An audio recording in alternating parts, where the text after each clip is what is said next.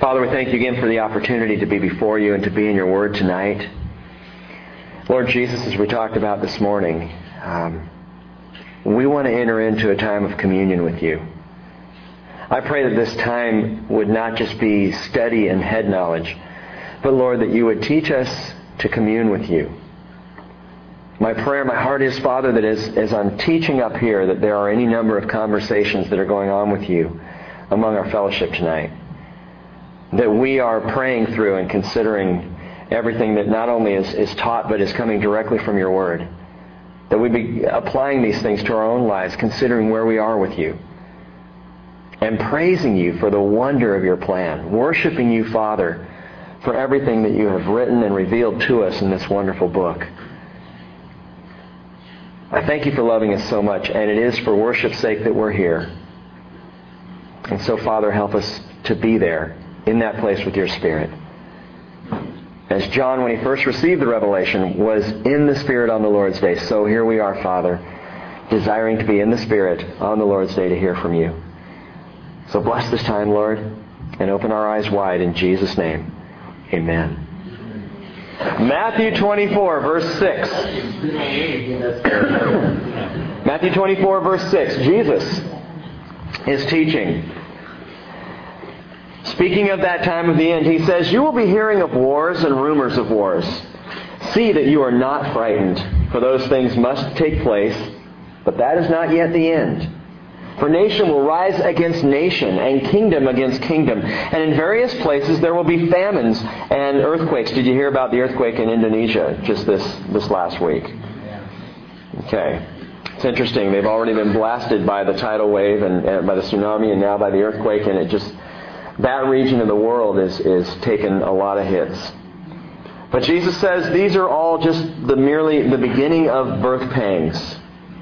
Then they will deliver you to tribulation and kill you, and you will be hated by all nations because of my name. And at that time, by the way, you will be delivered not to the tribulation, but to tribulation. There's a difference. But he says at that time many will fall away and will betray one another and hate one another. Many false prophets will arise and mislead many. Because lawlessness is increased, most people's love will grow cold. But the one who endures to the end, he will be saved. This gospel of the kingdom shall be preached in the whole world as a testimony to all the nations, and then the end will come. Now, tonight's study in Revelation 14 contains both good news and bad news. But in light of all the bad news we seem to be getting into these days and seem to be on the, uh, in the media, we're going to start with the good news first. And the good news is simply this the final soul harvest is close at hand. That final time when God pulls out all the stops to reach a Christ rejecting and sinful world is very, very close. Now you may say, well, aren't we in that time? Aren't we part of that evangelism, that great mass evangelism? Uh, to a degree. But as I've said in here before, the Lord is going to do more evangelizing than we can even imagine after we're out of here. Once the church is gone. The world is at this time on the verge of the greatest evangelistic campaign in history, but I personally don't believe that that harvest is going to happen until the church has been pulled out.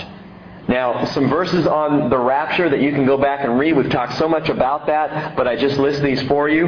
Matthew 24, 36 through 42, Luke 21, verse 36, and all the way down to Revelation 3.10 on our list up there behind me are all simply verses supporting, backing up, uh, speaking of the rapture, of the church being pulled out before the tribulation happens. Before that time of testing that Jesus said would come upon the whole earth, the church is pulled out. Now, these, among other verses, tell us the Lord is going to come and take believers away. And as so often happens before war, the ambassadors are removed from the country at risk. Don't know if you're aware of this, but on the eve of America's entry into World War II, the two Japanese ambassadors to the United States were in meetings in Washington, D.C., were in negotiation meetings with higher ups in D.C. They walked out of one of those meetings quietly went directly to their hotel, packed their bags, went to the airport, and flew back to Japan just before Pearl Harbor was bombed. Why? Because the ambassadors were pulled out before the war happened. The people of that country were pulled out to be protected. In the same way, before the massive airstrikes began in Iraq, all U.S. ambassadors were removed from Baghdad until after the dust began to settle. And Paul says in 2 Corinthians 5:20, "Therefore we are ambassadors for Christ. As though Christ were making an appeal through us, we beg you on behalf of Christ, be reconciled to God." We are his ambassadors.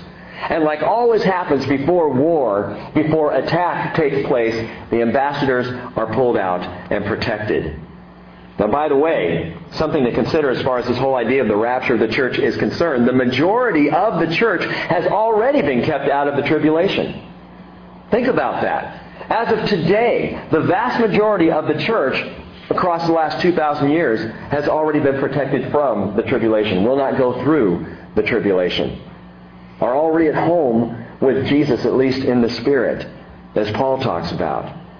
But after the complete removal of Christ's ambassadors, God will enter into judgment with this Christ rejecting and sinful world. Now, so far in our study, we've been looking, spending a lot of time looking at the tribulation. The book of Revelation spends the large, largest amount of time on that seven year period. You know what chapters it is in the book of Revelation? If, if I ask you what, what chapters for the tribulation are is it specifically talked about, what chapters would you tell me? What chapter?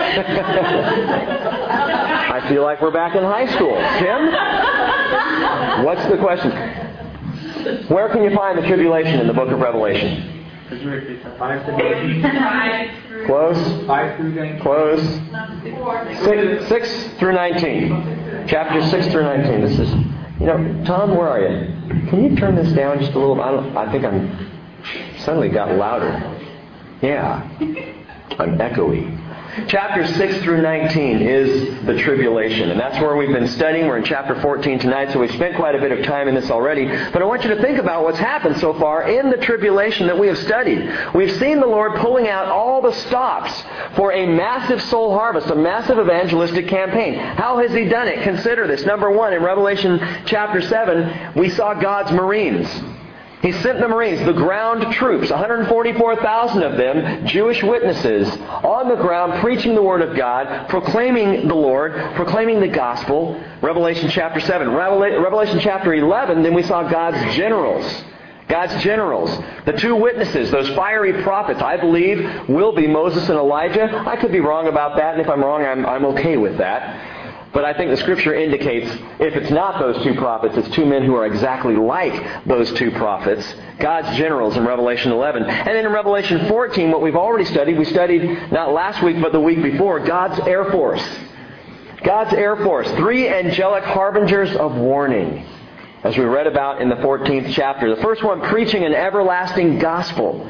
The second angel predicting the fall of Babylon. And the third angel proclaiming a warning to all who would take Satan's mark, saying, if you take the mark, you will go to hell. In a nutshell, that's what that third angel says.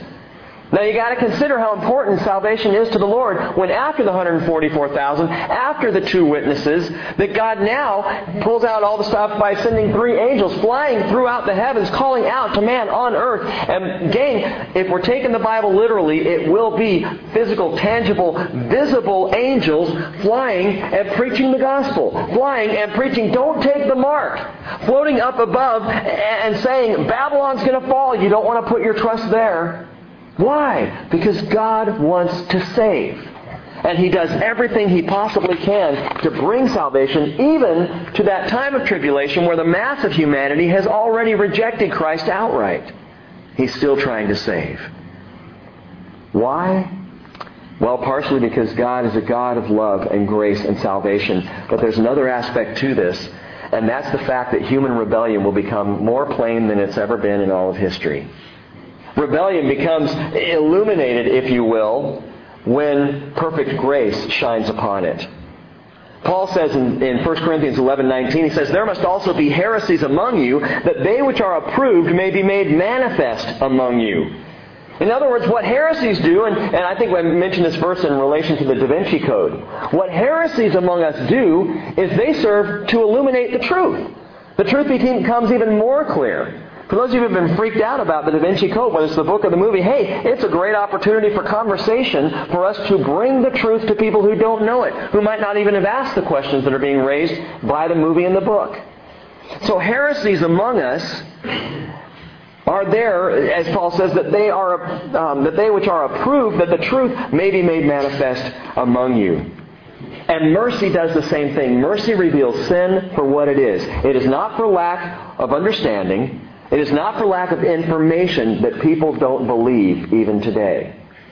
It's because of choice. It's plain and simple. There are people that, maybe you've talked to about Jesus. You've tried to bring the word to them, and you're thinking, there's got to be another way I can explain it. I haven't said it right. I, I, Lord, give me the right words. And you've been at a person over and over and over trying to bring it. You know what? It's very likely that they're choosing not to believe it. It's not that they don't have the information before them.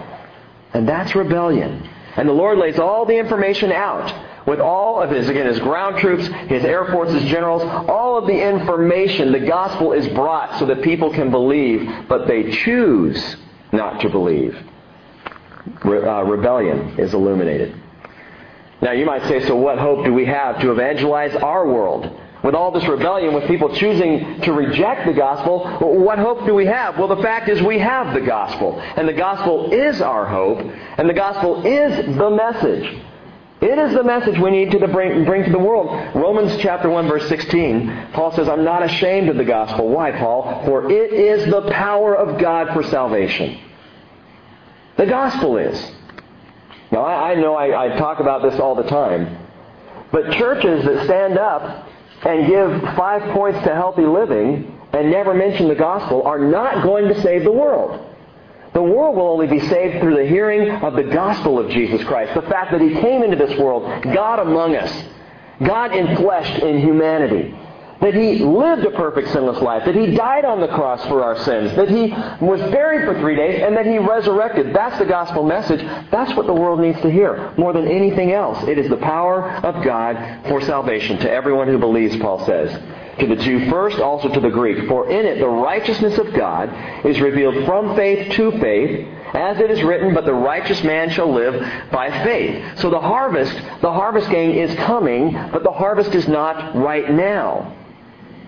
The harvest is coming, but it's not right now. Jesus said, Matthew 24, 6, you'll be hearing of wars and rumors of wars. See that you are not frightened, for those things must take place, but that is not yet the end. So let me explain what I mean by this. We are not harvesters. We are reapers. We are not, or no, I'm sorry, we're not reapers either because reapers are har- We're not harvesters or reapers. We are sowers and planters. That's our job. Now that doesn't mean we're not going to see seeds sprout. That doesn't mean that we're not going to see people saved. It doesn't even mean that we're not going to see mass numbers of people saved. But our primary role as Christians, as ambassadors of Christ in the world, is to plant. Is to plant the seed, to sow the seed, to get the word out. And even if no one seems to be listening or taking it in, the seed, which is the Word of God, we have a twofold process with that. Plant the seed and pray it takes root. Plant the seed, pray that it takes root. Continue planting and praying, planting and praying. Be sowers.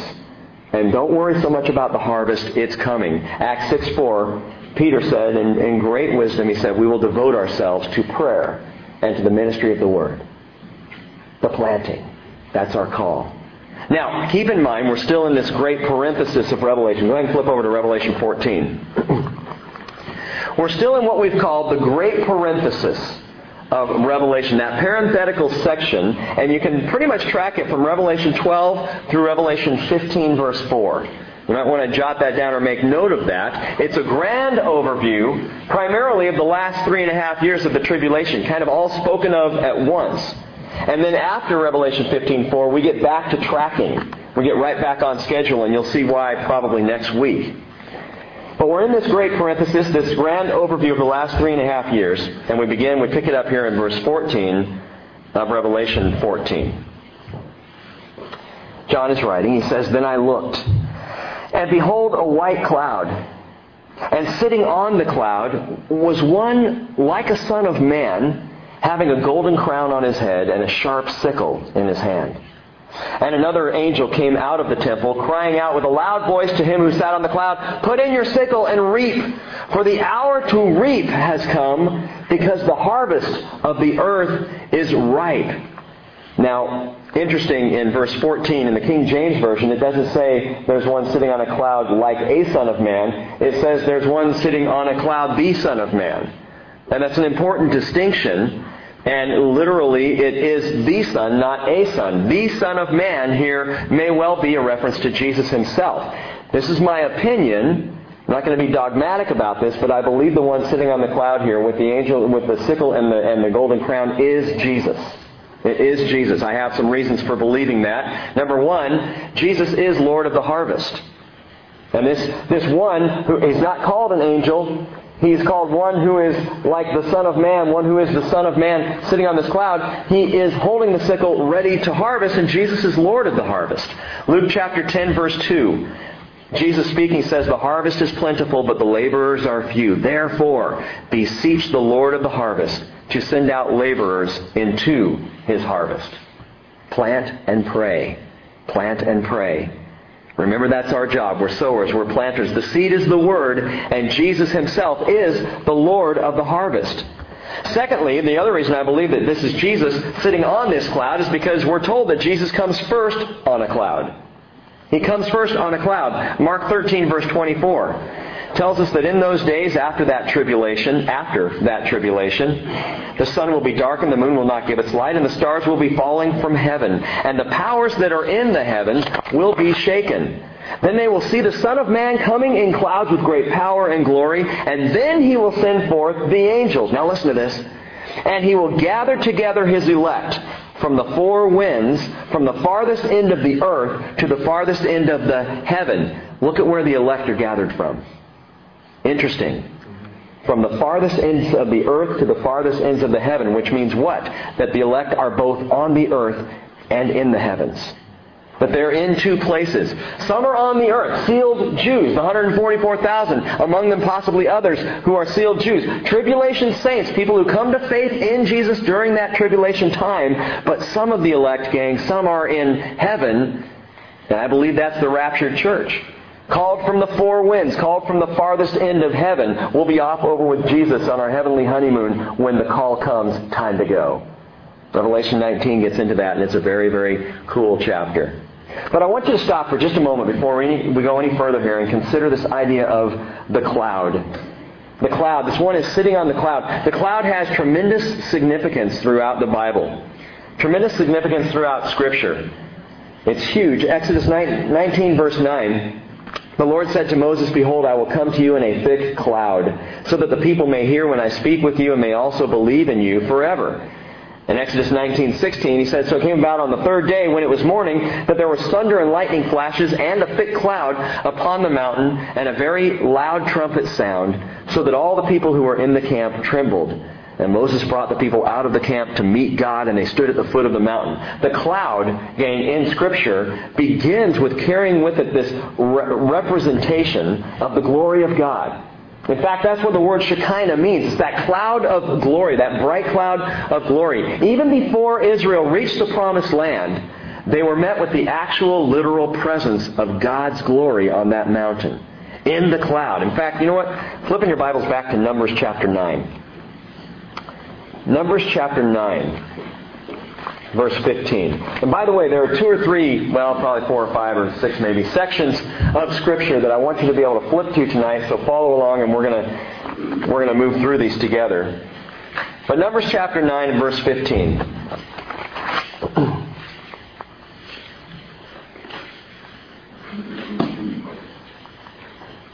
Numbers 9:15. Genesis, Exodus, Leviticus, Numbers, fact, Numbers is the book that we've been spending a lot of time in recently. Now, on that day, the tabernacle, but the tabernacle was erected. The cloud covered the tabernacle and the tent of the testimony, and in the evening it was like the appearance of fire over the tabernacle until morning. So it was continuously. The cloud would cover it by day, and the appearance of fire by night. Whenever the cloud was lifted up from over the tent, afterward the sons of Israel would then set out. And in the place where the cloud settled down, there the sons of Israel would camp. At the command of the Lord, the sons of Israel would set out, and at the command of the Lord, they would camp. As long as the cloud settled over the tabernacle, they remained camped. Even when the cloud lingered over the tabernacle for many days, the sons of Israel would keep the Lord's charge and not set out. If sometimes the cloud remained a few days over the tabernacle, according to the command of the Lord, they remained camped. Then, according to the command of the Lord, they set out. If sometimes the cloud remained from evening until morning, when the cloud was lifted in the morning, they would move out. Or if it remained in the daytime and at night, whenever the cloud was lifted, they would set out. Whether it was two days or a month or a year that the cloud lingered over the tabernacle, staying above it, the sons of Israel remained camped and did not set out. But when it was lifted, they did set out. At the command of the Lord they camped. At the command of the Lord they set out. They kept the Lord's charge according to the command of the Lord through Moses. God's glory resided in that cloud that rested over the tabernacle. It was His glory in the cloud that led the people through the wilderness, and ultimately it would be His glory that resided in the holiest place in the first temple in Jerusalem. What? Didn't that just seem a little redundant? The whole chapter, the, the whole thing about what he did. Versus the when the cloud was there, they can't. It does seem redundant. You- Why, why do you think it's like that? He's trying to make a point. I think God's making a big point. The Jews needed it repeated. They needed some repetition there. the redundancy of that, though, and you know what? It's interesting you bring that up, Stacy, that you're laughing about that. But and, and I get I get uh, tickled by this stuff all the time because as we read through, there a lot of times where something seems redundant in Scripture.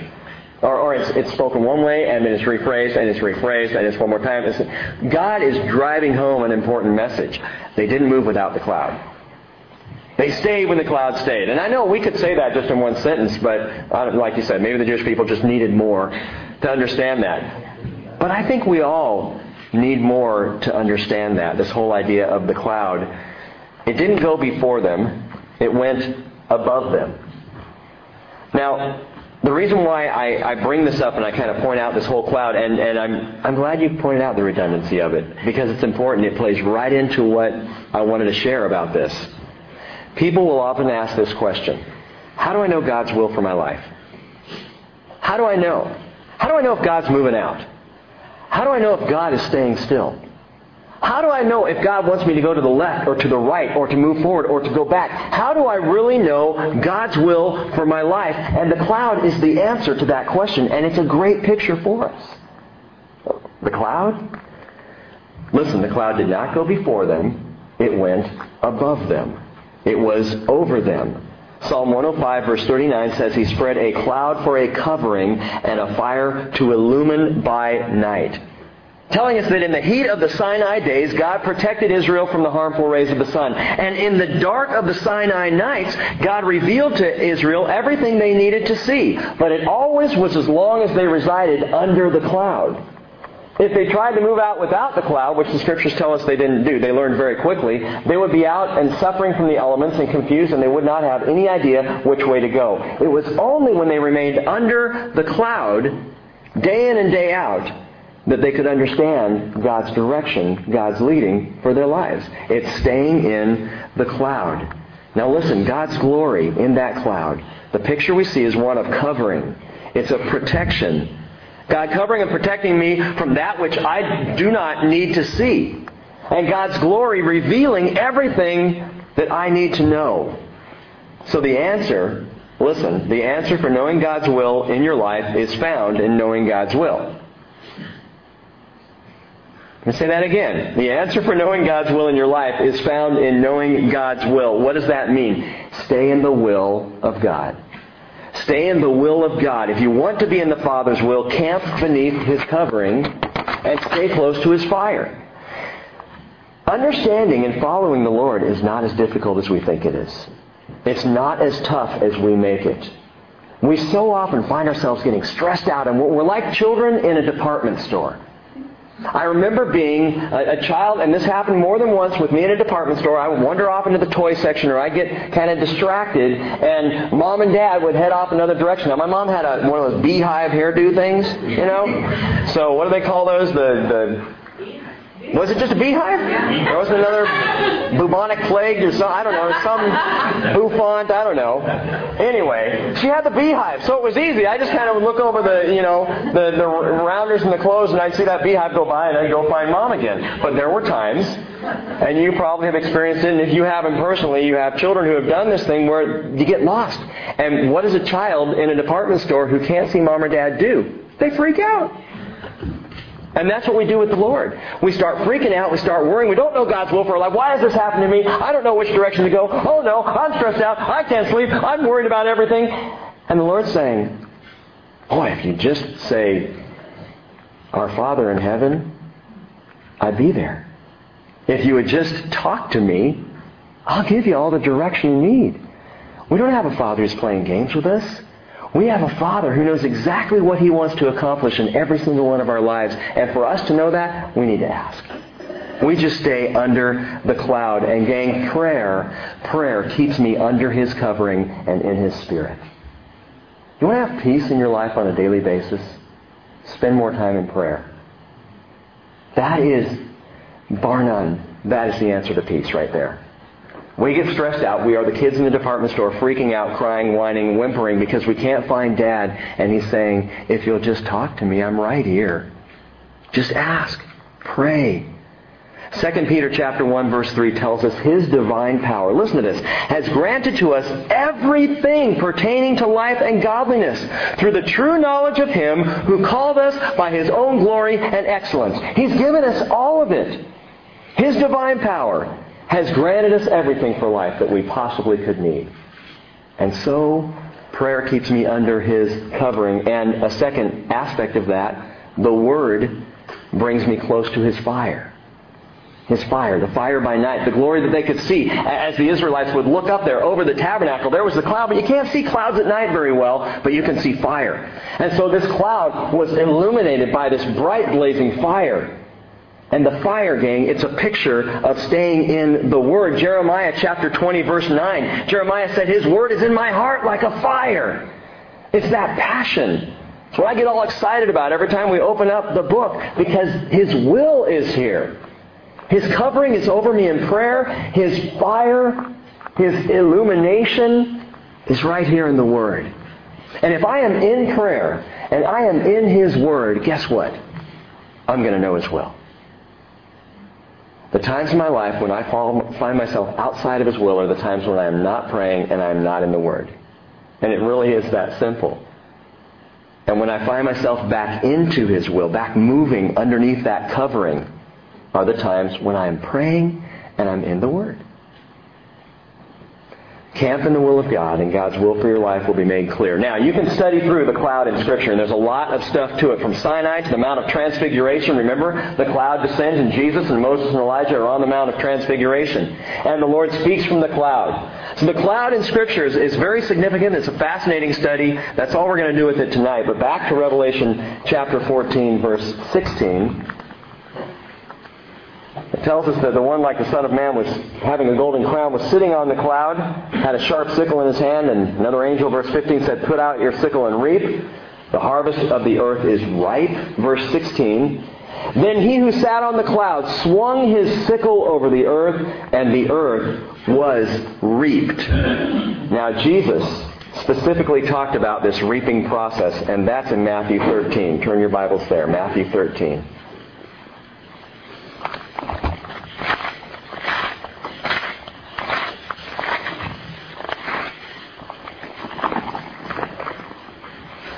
Matthew 13. This idea of reaping a ripe harvest. Jesus gives us a wonderful parable. Matthew 13, 13 24. Jesus presented another parable to them, saying, The kingdom of heaven may be compared to a man who sowed good seed in his field.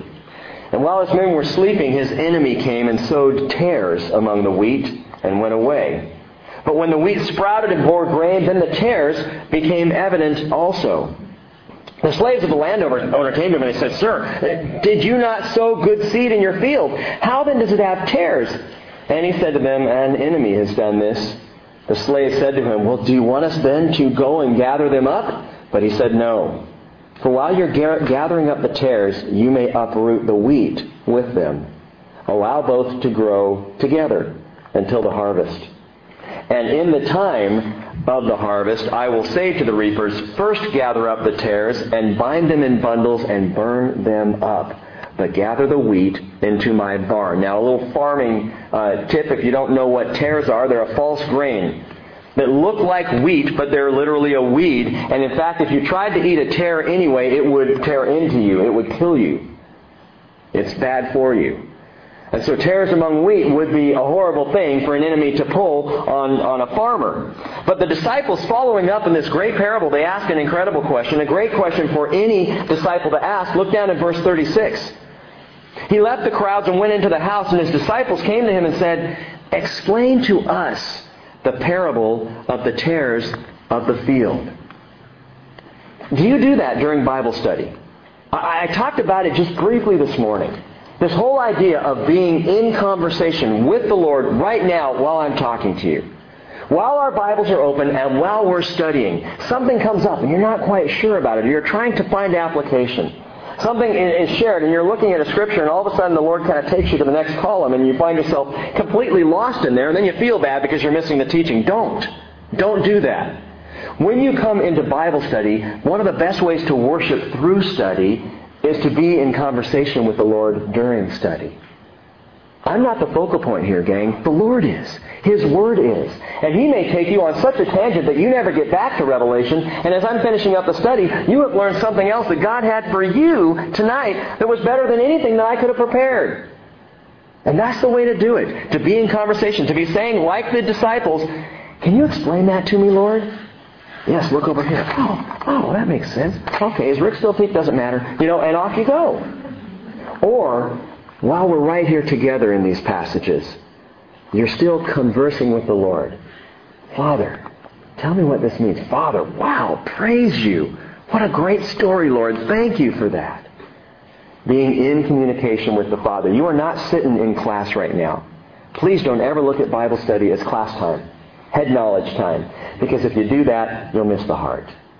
And you miss out in a further opportunity to deepen your relationship with the Father. So they ask this great question Lord, what are you telling us? What does this mean for us personally? How can we prayerfully commune with you better? He, he answers them. Verse 37, he says, The one who sows the good seed is the Son of Man. Oh, that's interesting. We had a Son of Man with a sickle sitting up on a cloud, didn't we? Revelation 14. The one who sows the good seed is the Son of Man. And the field is the Word. And as for the good seed, these are the sons of the kingdom, and the tares are the sons of the evil one. The enemy who sowed them is the devil. And the harvest is the end of the age, and the reapers are angels so just as the tares are gathered up and burned with fire, so shall it be at the end of the age. The Son of Man will send forth his angels. They will gather out of his kingdom all stumbling blocks and those who commit lawlessness, and will throw them into the furnace of fire. In that place there will be weeping and gnashing of teeth. Is that clear for us? Is Jesus hedging? Is he beating around the bush? Is he being symbolic and difficult to understand there? I don't think so. It's very obvious what he's talking about. Verse 43, Then the righteous will shine forth as the sun in the kingdom of their Father. He who has ears, let him hear. Explanation. The original sower is the Son of Man. The harvest is at the end of the tribulation. It's what happens at the end of the age, harvest time. And notice in this parable that the tares are planted right in among the wheat. In the world today, the wheat and the tares coexist, don't we? We live side by side. We work side by side. We oftentimes don't even know sometimes if someone is wheat or tare until again they tear into us. But it's more than just that. It's in the church as well today. There is wheat and there are tares in the church. In church fellowships. You all have experienced that from time to time. I'm sure of it. And if you haven't, unfortunately, you probably will at some point. Wheat and tares together. And, by the way, the tares that are in the church today will, I believe, grow into the counterfeit apostate church that is alive and well during the tribulation, which we're going to get into in about the next, I think, chapter 16, 17 in there. The apostate church. There will be a world religion during the tribulation. There will be a push for a conglomerate of all faiths just all coming together as one massive world church. And gang, the seeds of that church are the tares in the church today. Those who would usurp what the Lord is trying to do for their own purposes. And it shouldn't surprise us. At First, Satan waged war with the church in AD 33 to about 312. He went after them. He was brutal. The persecution was intense, and it just grew the church. The more he persecuted, the more the church grew. Then Satan wised up and he joined up with the church. He married the church. Along about AD 312 after that, the time of Constantine and following that, when the church in Rome kind of became uh, buddies together, nestled in close together, ultimately Satan will oversee the church. Oh, not the church as you and I know it. Not, not the bride of Christ. Not the church of those who are faithful to Jesus, but the church around at the time of the tribulation will be under the oversight of Satan himself. So we might ask, just as, as was asked uh, in, in the parable, why not just tear out the tares today? Why not just rip them out? Why not look for them, find them, and kick them out? Because good wheat always gets hurt when the tares are pulled out. And Jesus understands this. Good people, people who are in Christ, can be bruised and battered when the tares are pulled out. So here's God's word on the matter. You love people and you keep sowing. Love people, keep sowing. He will deal with the tares. He will reap when the time is ripe. Now, when is that? When is that? Back in Revelation 14, notice that the Son of Man is not yet on the earth. He's in the clouds. He hasn't yet set down. He has the sickle. He's ready to go. But the harvesting and the separating out of the tares happens, listen to this, it happens when salvation is no longer an option for people on earth. It happens when the decisions are set. When rebellion has reached its fullness, that's when God will begin the reaping process. That is the time when the die is cast and salvation is no longer available for rebellious humankind. Now for the bad news, verse 17. And another angel came out of the temple which is in heaven, and he also had a sharp sickle. Then another angel, the one who has power over fire, came out from the altar, and he called out with a loud voice to him who had the sharp sickle, saying, Put in your sharp sickle and gather the clusters from the vine of the earth, because her grapes are ripe. So the angel swung his sickle to the earth and gathered the clusters from the vine of the earth and threw them into the great winepress of the wrath of God. And the winepress was trodden outside the city, and blood came out from the winepress up to the horses' bridles for a distance of 200 miles. No longer, we're no longer, notice we're no longer talking about grain, we're talking about grapes. And grapes in the scripture ultimately represent one thing over and over, time and time again. Grapes represent blood. And these grapes are pressed through the winepress of the wrath of God, and the result is blood. This harvest, this harvest is not a soul harvest. This is a harvest of blood. This is a harvest of war. This is a harvest of tragedy. This is not the time of the Great Depression. My apologies to John Steinbeck. It's the time of the Great Tribulation as, as prophesied by the uh, prophet Joel. Speaking of Joel, flip over to the book of Joel. It's toward the end of the Old Testament.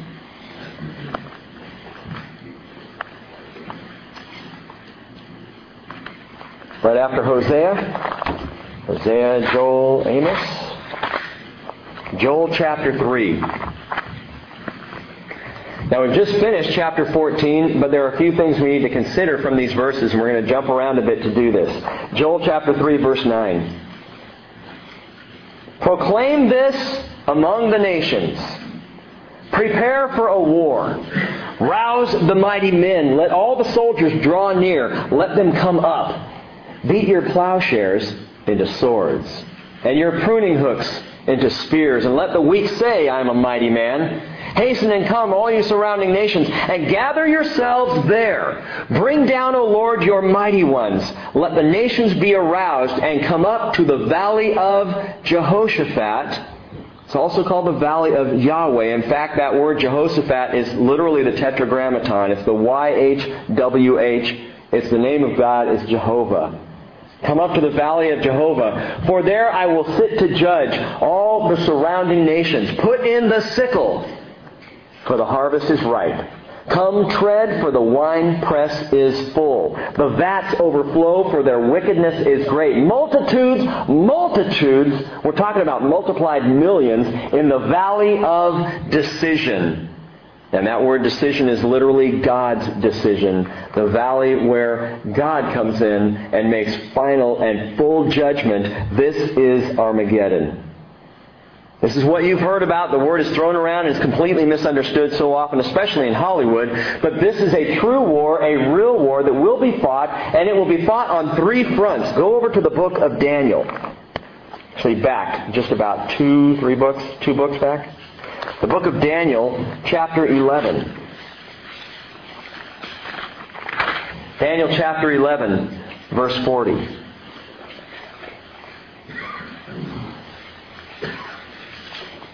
Let's start in verse 39, speaking of Antichrist.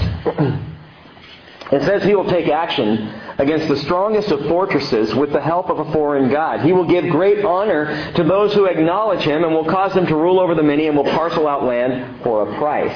Verse 40. At the end time, the king of the south, this is Egypt, will collide with him. And the king of the north, likely Russia, will storm against him with chariots, with horsemen, and with many ships. And he will enter countries, overflow them, and pass through. This is a massive onslaught led by Antichrist.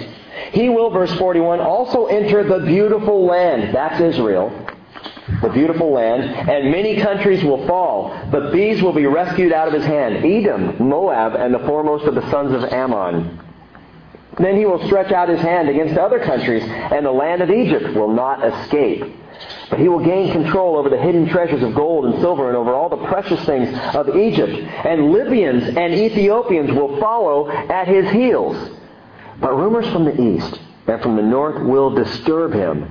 And he will go forth with great wrath to destroy and annihilate many. Verse 45, he will pitch the tents of his royal pavilion between the seas, that is between the, the Mediterranean and, and, the, uh, and the Dead Sea, in between the two seas, and the beautiful holy mountain, this is Mount Zion, Yet he will come to his end and no one will help him. This is an amazing and interesting verse.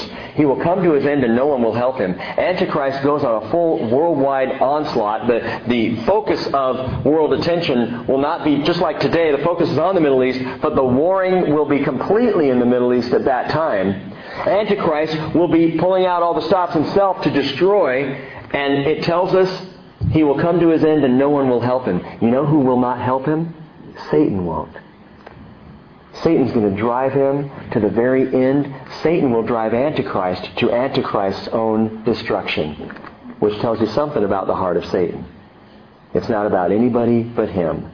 But this is a massive battle fought on three fronts. What you've just read is Antichrist begins by fighting off problems in the south.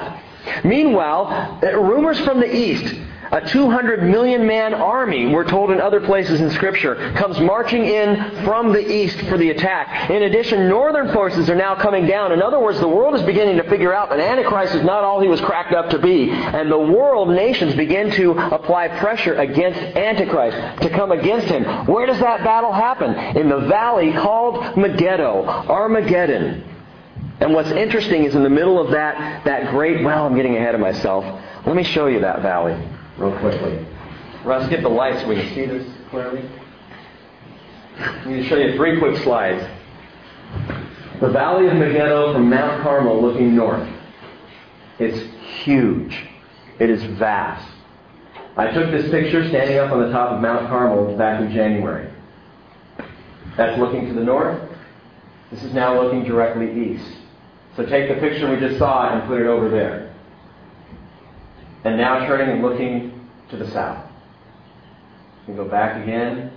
This is all the Valley of Megiddo. Armageddon. This is not a small area, gang. It's huge. It is absolutely vast. Got the picture? This is one of the things I want you all to see, which is why you should all be going to Israel with us next year. All right. When Napoleon saw that valley, when, they, when, when he stood with his armies and looked out over the vastness of that great plain between the great mountains of Israel, he looked across that and he spoke and said this phrase. He said, This must be the place where the final war will be waged. Napoleon, for all of his faults, was a grand master warrior. He, he knew how to plan battles. That was his gift. And when he saw the valley of Megiddo, not only did he say this will be the place where the final war is waged, but he wept because he knew that he would never be able to fight a battle there. It was the perfect place for a massive worldwide onslaught. The valley of Megiddo. And we're told, gang, back in Revelation 14, verse 20, we're told that in this valley the blood will flow. Think about how big it was. The blood will flow to the height of a horse's bridle. No war in history has ever seen that much blood. You might say, oh, well, that's just, that's just spiritual. Uh, that, that, that's not even possible. I mean, think about it. With all our nuclear power and modern weaponry, first of all, how can this battle even be fought on horseback? Why would there be horses riding around there? I think there will be. I think by that time, the world will have messed itself up just enough that all we have is horseback and hand-to-hand combat. I think that's where it's going to end. I think the nuclear arsenals are going to be used up by that time, as we've seen in other parts of our studies. But I want you to think about this, especially when we talk about blood bridled deep. How can that be possible? In World War II, the bomb dropped on Hiroshima and 75,000 people died. Before that, at the Battle of Iwo Jima, 125,000 were killed in one battle. Yet in the Civil War, a war fought with bayonets and cannonballs and horses, more people died than at Hiroshima and Iwo Jima combined. In fact, more people died in the Civil War than in all the battles of the Pacific Theater during World War II. In fact, more people died in the Civil War than in all of World War II. More people died in the Civil War than in all of World War II and the Korean War combined.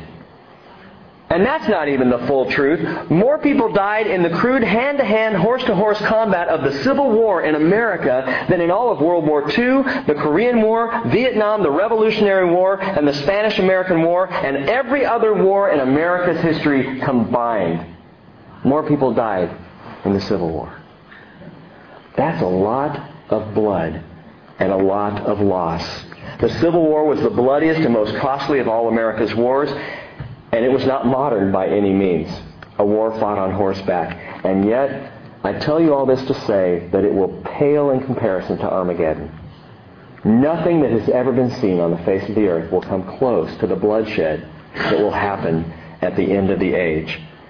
And it's entirely likely that at the end of the tribulation, as I said before, at Armageddon, things will of necessity get back to hand-to-hand, horse-to-horse combat. And we're going to look more closely at this in a couple of weeks. But for now, I want you to do something with me. Flip in your Bibles to Isaiah 34. I want you to trace what happens when Jesus actually comes back and wages this war. Isaiah 34. The path that Jesus chooses to tread, to tread as he returns to earth for this final conflict and God's ultimate judgment and this literal bloodbath where the grapes of wrath are pressed out in the winepress of God. Isaiah 34, verse 1. Draw near, O nations, to hear. O listen, and listen, O peoples.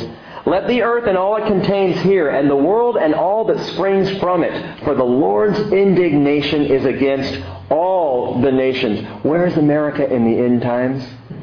It's one of all the nations. And the Lord's indignation is against all the nations. And his wrath against all their armies.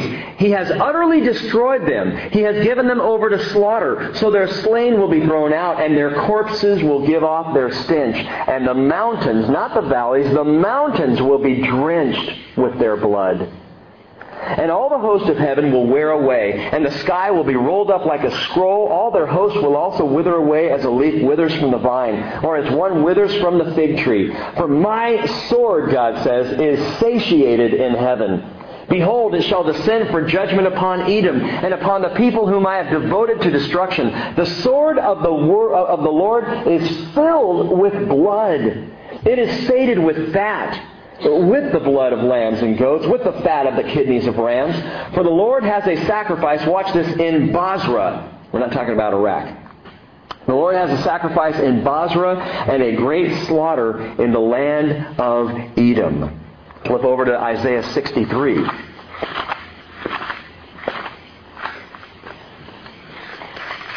Isaiah 63 in verse 1.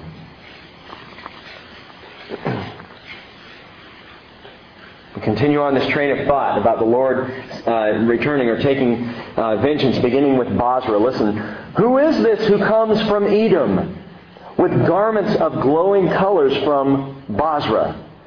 This one who is majestic in his apparel, marching in the greatness of his strength. It is I who speak in righteousness, mighty to save. But why is your apparel red, and your garments like one who treads in the winepress? Verse 3, Jesus speaking, I have trodden the wine trough alone, and from the peoples there was no man with me. I also trod them in my anger and trampled them in my wrath, and their life blood is sprinkled on my garments, and I stained all my raiment. For the day of vengeance was in my heart, and my year of redemption has come. Vengeance and redemption, yes, both. He wants to redeem, but he will pour out vengeance on this Christ rejecting world. Verse 5 I looked, and there was no one to help, and I was astonished, and there was no one to uphold. Verse 5 continuing, So my own arm brought salvation to me, and my wrath upheld me. I trod down the peoples in my anger, and made them drunk in my wrath, and I poured out their lifeblood on the earth. Whose garments are stained red? The garments of Christ. Jesus Christ. Revelation 19:13 tells us that he will be clothed in a robe dipped in blood, and his name is called the Word of God. It's Jesus. He is the one. And according to Isaiah, he is the one who begins in Bozrah and begins this march, this solitary march, as it were, north up to toward Jerusalem. Bozrah is south. Bozrah is at the tail end of the valley of Megiddo. The Valley of Megiddo is up in northern, uh, northern Israel, a wide valley, a great expanse as you've seen, but it narrows as it comes down toward Jerusalem and becomes what's called the Kidron Valley, which is a very small and narrow valley through the city of Jerusalem, and it continues on down all the way to what was Edom, to the place called Bozrah. That will make up the entire valley where the blood of the horses is bridle deep. So it's even more than what you just saw pictured on the slides. It's a vast distance of 200 miles. And the blood will flow at Armageddon all the way from Bozrah to Megiddo. 200 miles, bridle deep of the horses. It's kind of hard to even imagine that much blood, that much slaughter. But the Bible tells us that this is exactly what will happen. The picture that we see in Isaiah is one of a person stomping on grapes.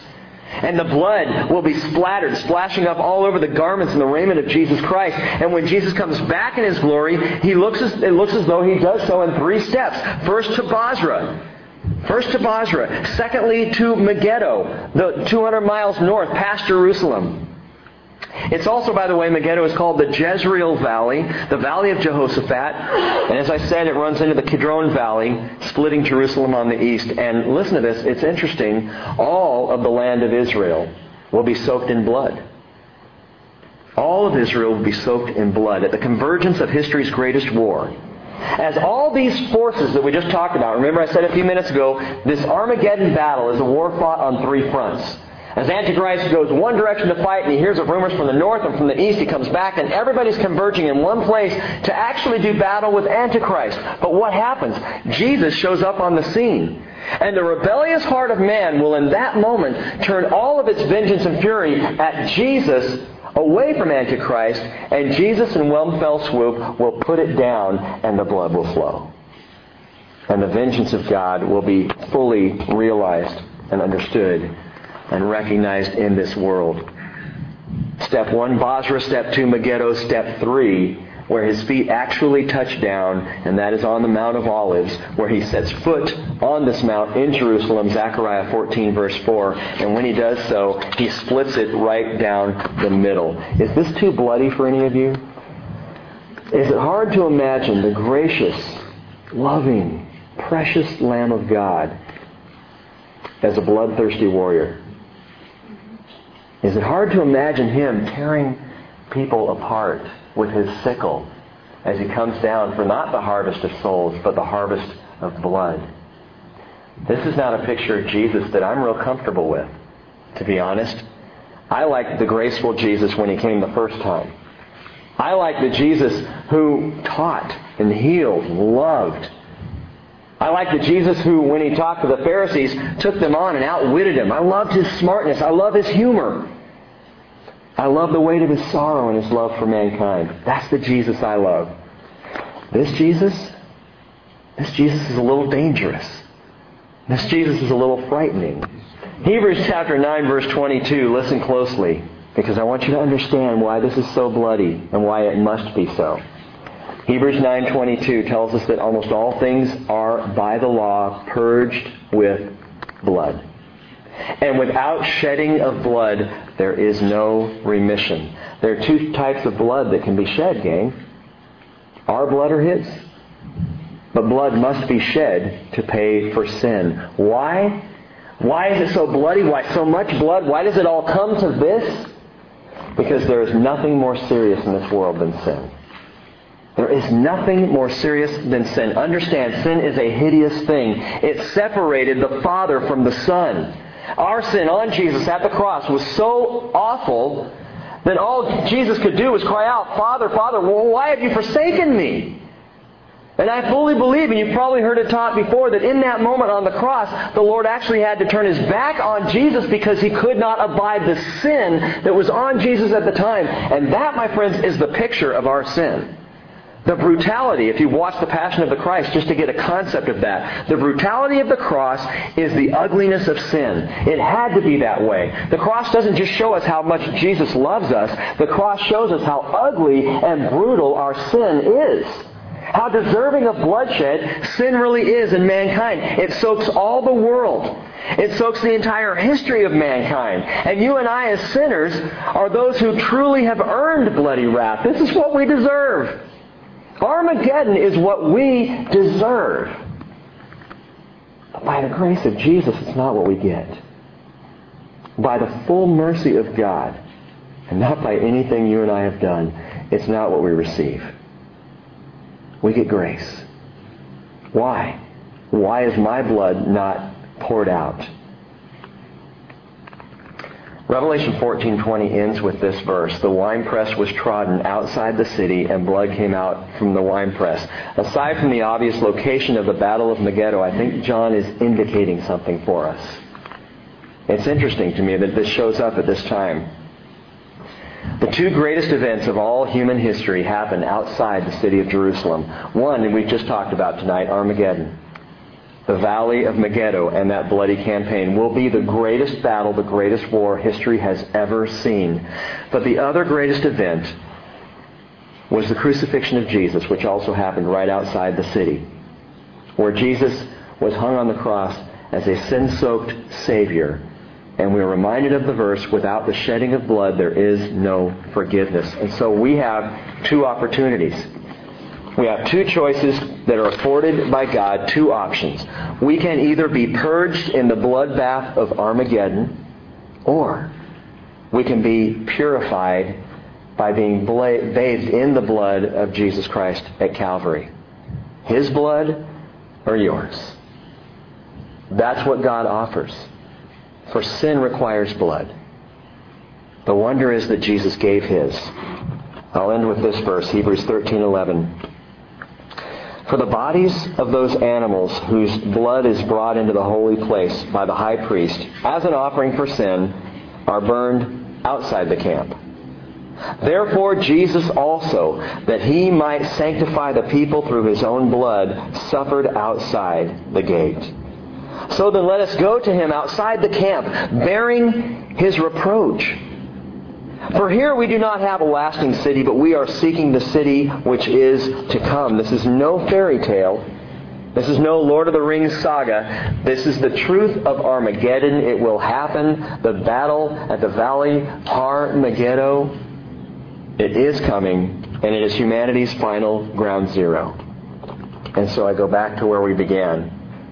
That we might know friends and family would come to the Lord we have a job in this world. Pray and plant. Plant and pray. Ask the Lord of the harvest to send out harvesters of souls before the harvest of blood comes about. Because the Bible's clear, it will. The wrath of God will pour out. And as we get into chapters 15 and 16 and 17, you're going to see that wrath. You're going to see bowls of wrath that are poured out and unleashed unlike anything we've studied in our tribulation studies, chapters 6 through 19 so far. Let's pray.